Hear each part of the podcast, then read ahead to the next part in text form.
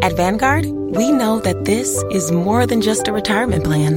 This is your cappuccino date in Italy, the beach house with the matching bicycles. It's your rental car down memory lane, and weekends reuniting with friends from over the years. This is the future you imagined, and we're here to help you build it. Because at Vanguard, you're more than just an investor, you're an owner. Discover the value of ownership at Vanguard.com. Fund shareholders own the funds that own Vanguard. Vanguard Marketing Corporation Distributor.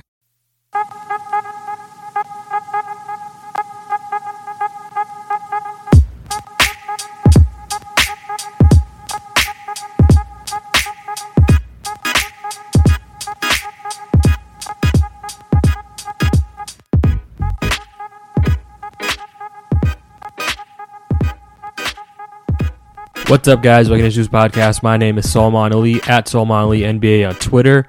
No guest today, actually. I wanted to do this podcast by myself because I have a lot of thoughts on what Houston did last night at the draft. But first, let's back up because there was a lot of scuttlebutt before the draft that um, USC center Evan Mobley did not want to work out for the Rockets, and um, neither did Jalen Suggs. But mainly, it was Mobley and it came out this morning that Mobley actually didn't work out for even the Cavs. So he only worked out for the Pistons at number one. And that's just, that's just strange to me. Like, it's very strange that he would box himself in like that. I think uh, his camp obviously knew that he was probably going to go number three. Everybody knew that he was going to go number three. The top three was kind of set in stone for a while. And I don't really know what to make of him just openly denying workouts to the top three teams. Like, on one hand, it does show confidence that he, believes he's that good, but on the other hand, like, he was never rumored to go number one. I mean, kind of like the Pistons liked Evan Mobley, but they they liked Jalen Green more, and they liked Cade Cunningham obviously much more. So my question is like why would you why would you limit yourself like that? Uh, it opens yourself up to the possibility of, falling. I, I, think obviously he wasn't going to fall but that possibility obviously exists. And it almost feels like like you're being like a sore loser you know? Like you know you're gonna go third and you're kind of throwing a fit about it by not working out for these other two teams. And I'm not sure how to feel about that. I, I you know, my gut instinct is that it's it's not the best look and it's not the best way to handle a situation like that. And you know, I got asked about this on Twitter and I was just like, yeah, listen, like if, if the Rockets believe Evan Mobley is the best prospect, they should select him independent of him not working out for them. Right? Like that's what the best front offices do. They they draft the best player available. It doesn't matter if they don't if they don't work out for them. You know, the biggest mistakes in NBA draft history have, have happened a lot of times because a, a, player refused to work out for another team or threatened to not play for another team. And those threats are usually empty.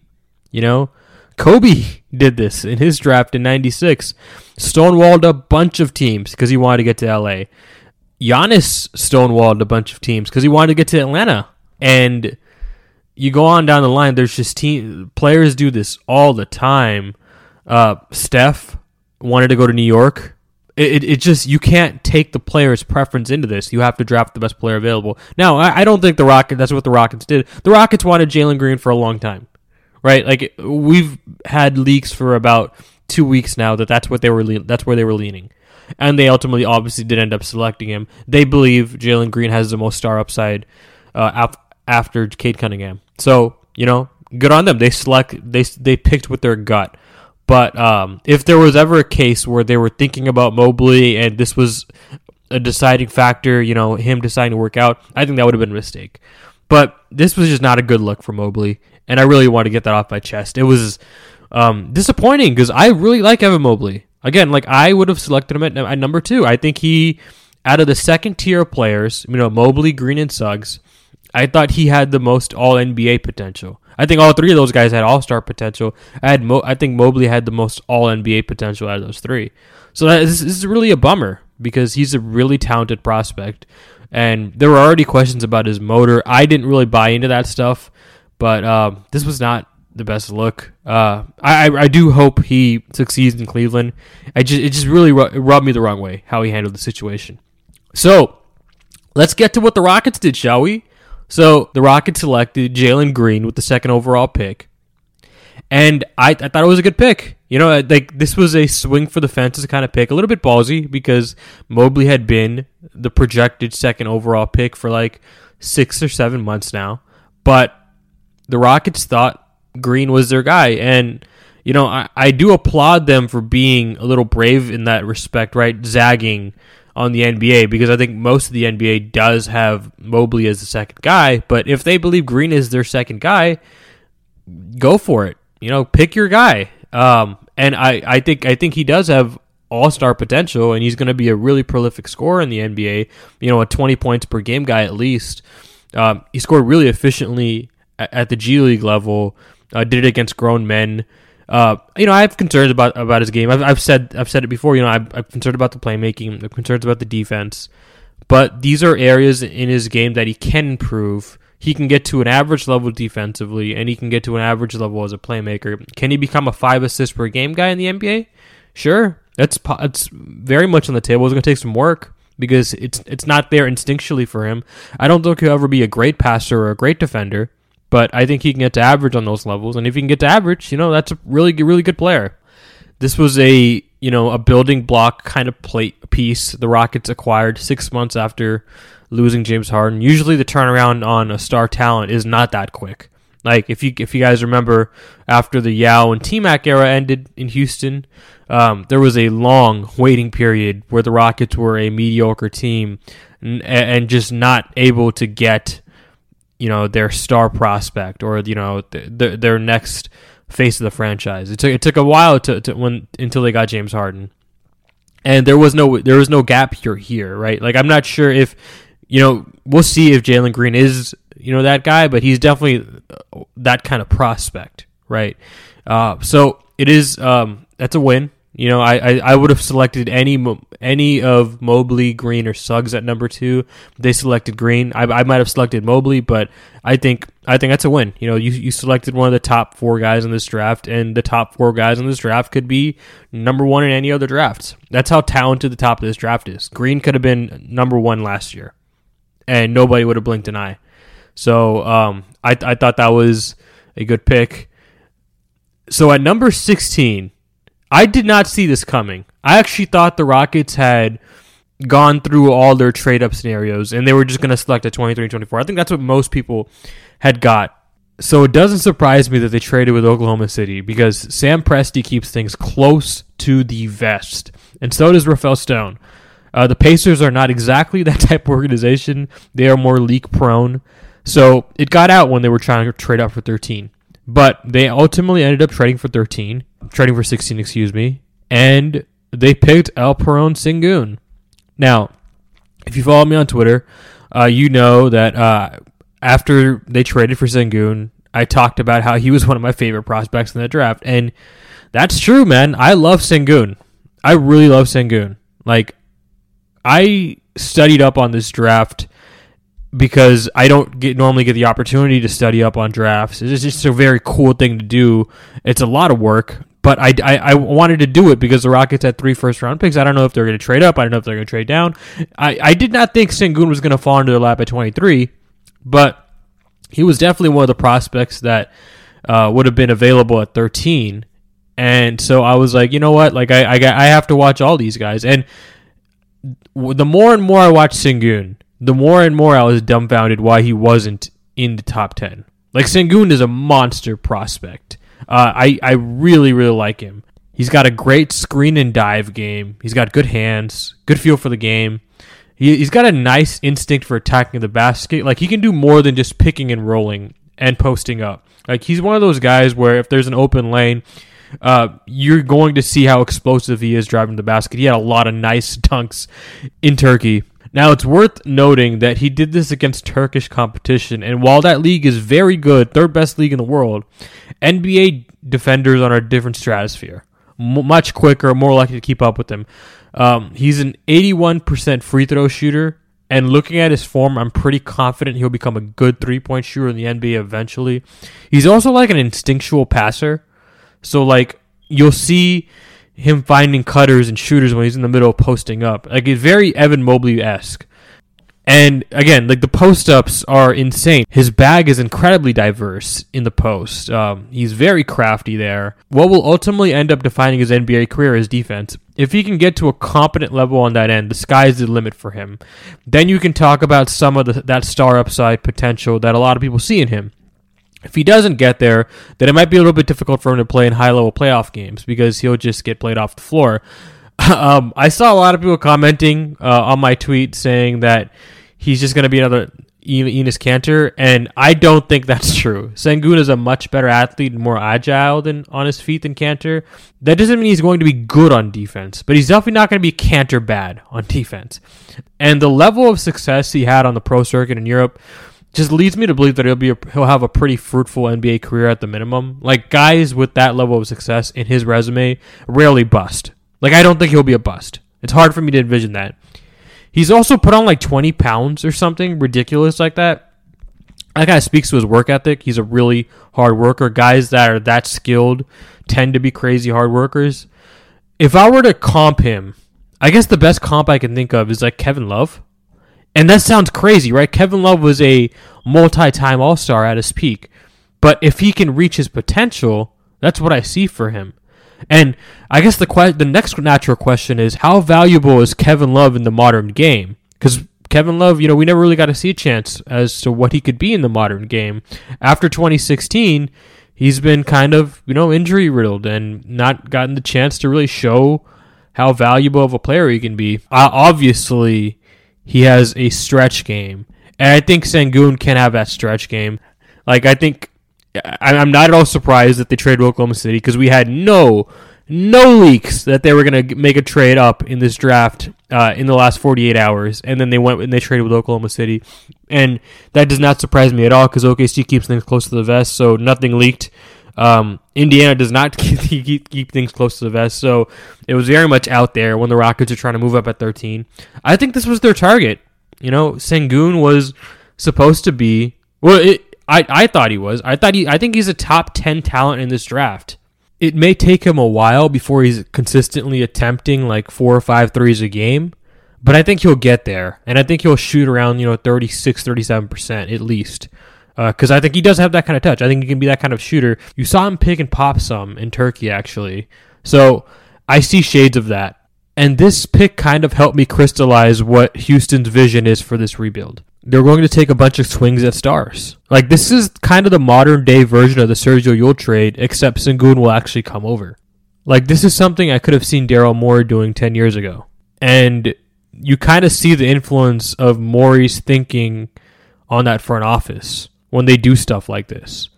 I think those two picks that they traded are kind of a mystery box. You know, the protected Washington and Detroit picks. Like they could end up being lottery picks, but like you don't know and they're so far out in the future, and they could end up being like late first rounders.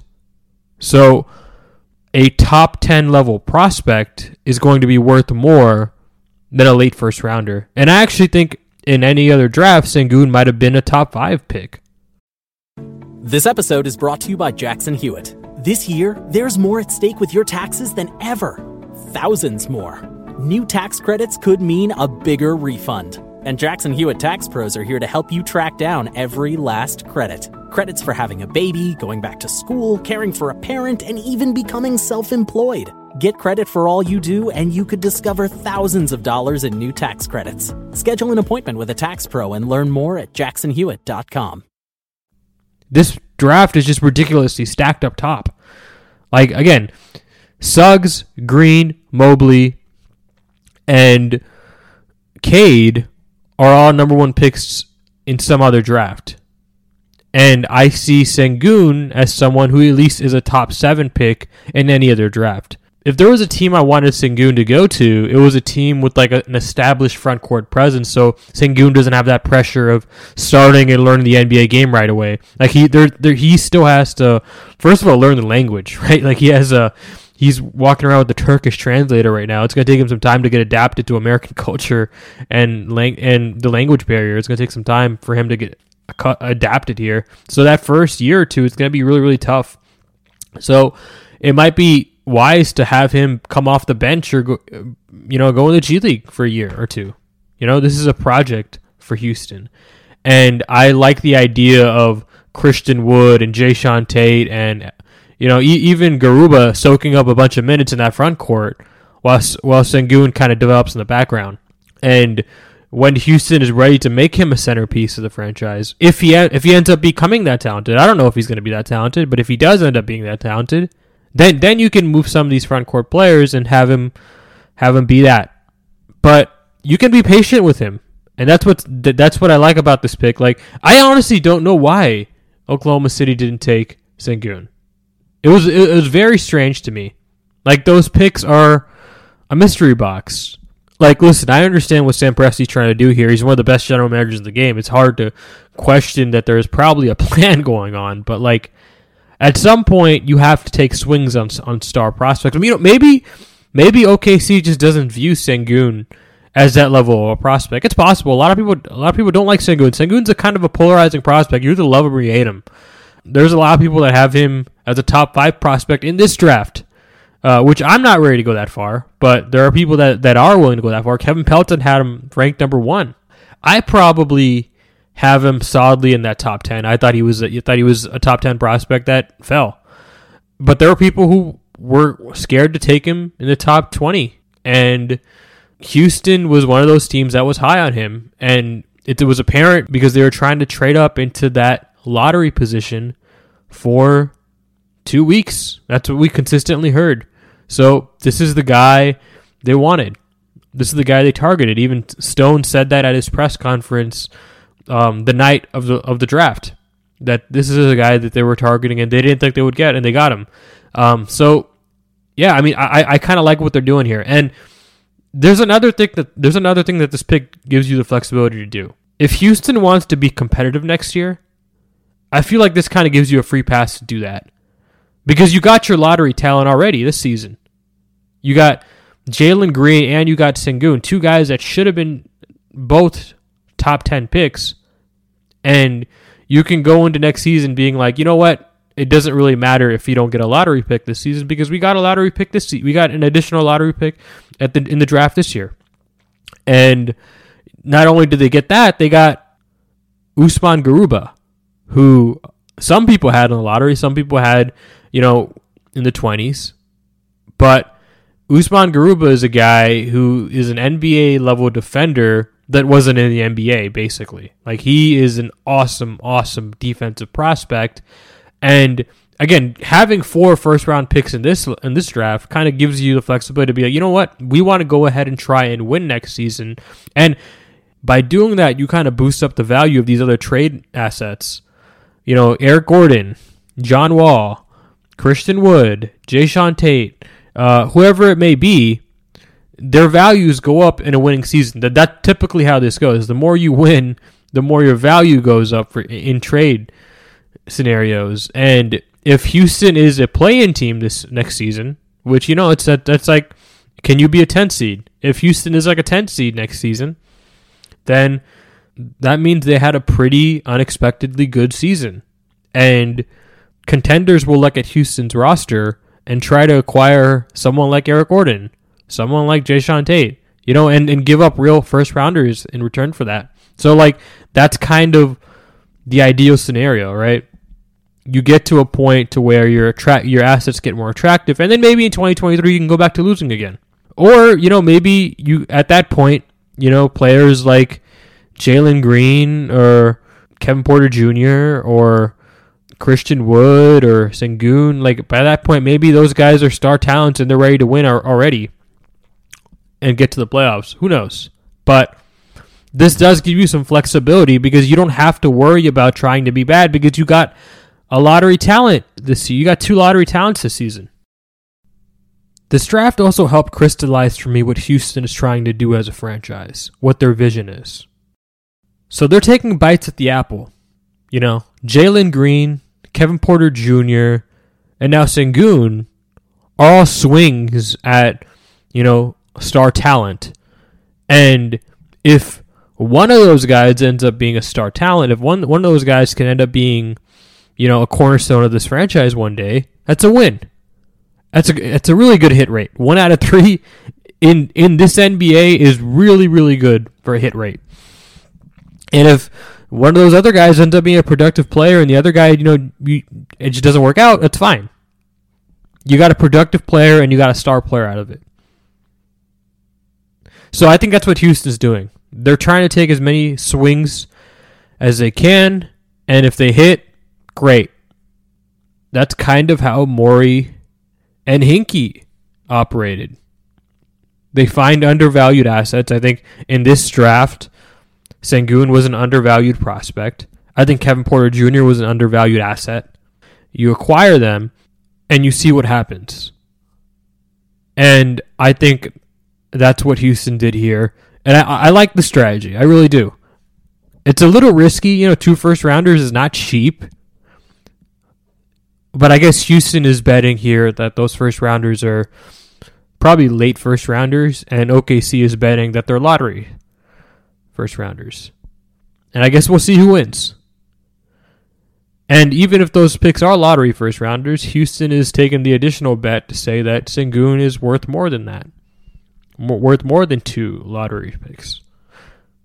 So we'll see what ends up happening there. Uh, I, I do like the Sengun pick a lot. And I do like the pick they made at 23 a lot. Usman Garuba.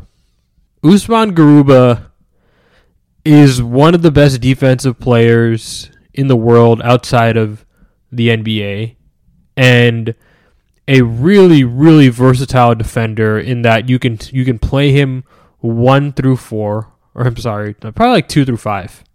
You can play him 2 through 5. Uh, he's pretty weak on the offensive end, right? Like his, his skill set isn't that developed there. Uh, you have to get to a point where he can comfortably shoot, catch, and shoot three pointers uh, because I don't think he's big enough to play center in the NBA. Maybe as a backup, but not definitely not as a starter. If he's going to be a starter, he's going to play power forward. He's six eight, good wingspan, and I think he's mobile enough to play power forward. I think center would be kind of a waste of his talent. I, I, I think he'd be better at that power forward position. And I like pairing him with um, Sengun or Christian Wood. You have a bunch of flexibility there. It's a malleable player, and I think that I think that was a good hit. I think he was probably taken too low. I would have probably taken him in the top 18. You know, a lot of people would have taken him in the lottery, and uh, I think I think Houston got a good got good value there. Josh Christopher. So I I probably would not have taken him at 24. I think you could have got him in the second round. Maybe Houston did try to trade down or acquire a second round pick to acquire to get Christopher, but. Um, it's it's a talent swing, right? This was a top 10 high school recruit that did not have the best first college season. And Houston is betting that he is more like that high school prospect than he is that college prospect. It's kind of like Ziaire Williams, right? Picking Ziaire Williams at 10 is kind of the same kind of bet. Uh, instead of take instead of waiting for him to fall to it's the same thing, same principle applied here. Um, so yeah, I, I really like this top three, and Christopher's kind of a swing. Uh, we'll see how that ends up. This is going to be a really fun summer league team. I can't wait to get out there. It's going to be really fun. It's going to be really really fun. Uh, I think Houston has a lot of young talent. I you've heard me a lot last year talk about how Houston wasn't really a young team last year. Uh, people kept talking about them like that. They were really a fake young team. They had so many veterans uh, to be considered a young a young team. Like they really only had like two young prospects. You know, Kenyon Martin Jr., Kevin Porter Jr., and that's it. Like everybody else was kind of 25 years or older. and that's not young. 25 is, is not old. It's not young. And uh, so they, now they actually have legitimate young talent. Like this is four 19 year olds that they're taking into the season. Uh, not all these guys are going to play. Some of these guys are going to be, you know, behind the John Walls and Eric Gordons of the world. If Eric Gordon doesn't get traded, that is. And some of these guys are going to be behind the Christian Woods and Jae'Sean Tate's of the world. And perhaps they make another signing this summer. And that ends up being, uh, that, that player ends up taking playing time. So, like, not all these guys are going to play right away. Some of these guys may end up spending some time with the Vipers, and that's fine. Um, there's nothing wrong with playing in the G League. There's no shame in it. If you weren't a top five pick, like, you shouldn't be ashamed about playing in the G League and it, it the Rockets have pretty good success in developing players there. So it's going to be interesting to see who cracks the rotation, and who doesn't. Uh, I, I am kind of picturing what the lineup is going to be in my head next season, but again, it's really tough to tell without knowing what they do in free agency. Uh, we should probably talk about that though. Free agency. So the Rockets are apparently very interested in signing Daniel Theis this summer that would probably push back Garuba or Sengun to the Vipers because there's not going to be playing time at the backup power forward and, and center positions. Like one, one of those players are probably going to have to take a step back and play for the developmental team. Um, I don't know. I, I, I honestly don't know why uh, they're they're they're interested in in Theis maybe the idea there is they view Theis as kind of an undervalued asset, and by signing him, they could go ahead and raise his trade value and flip him mid-season at the deadline.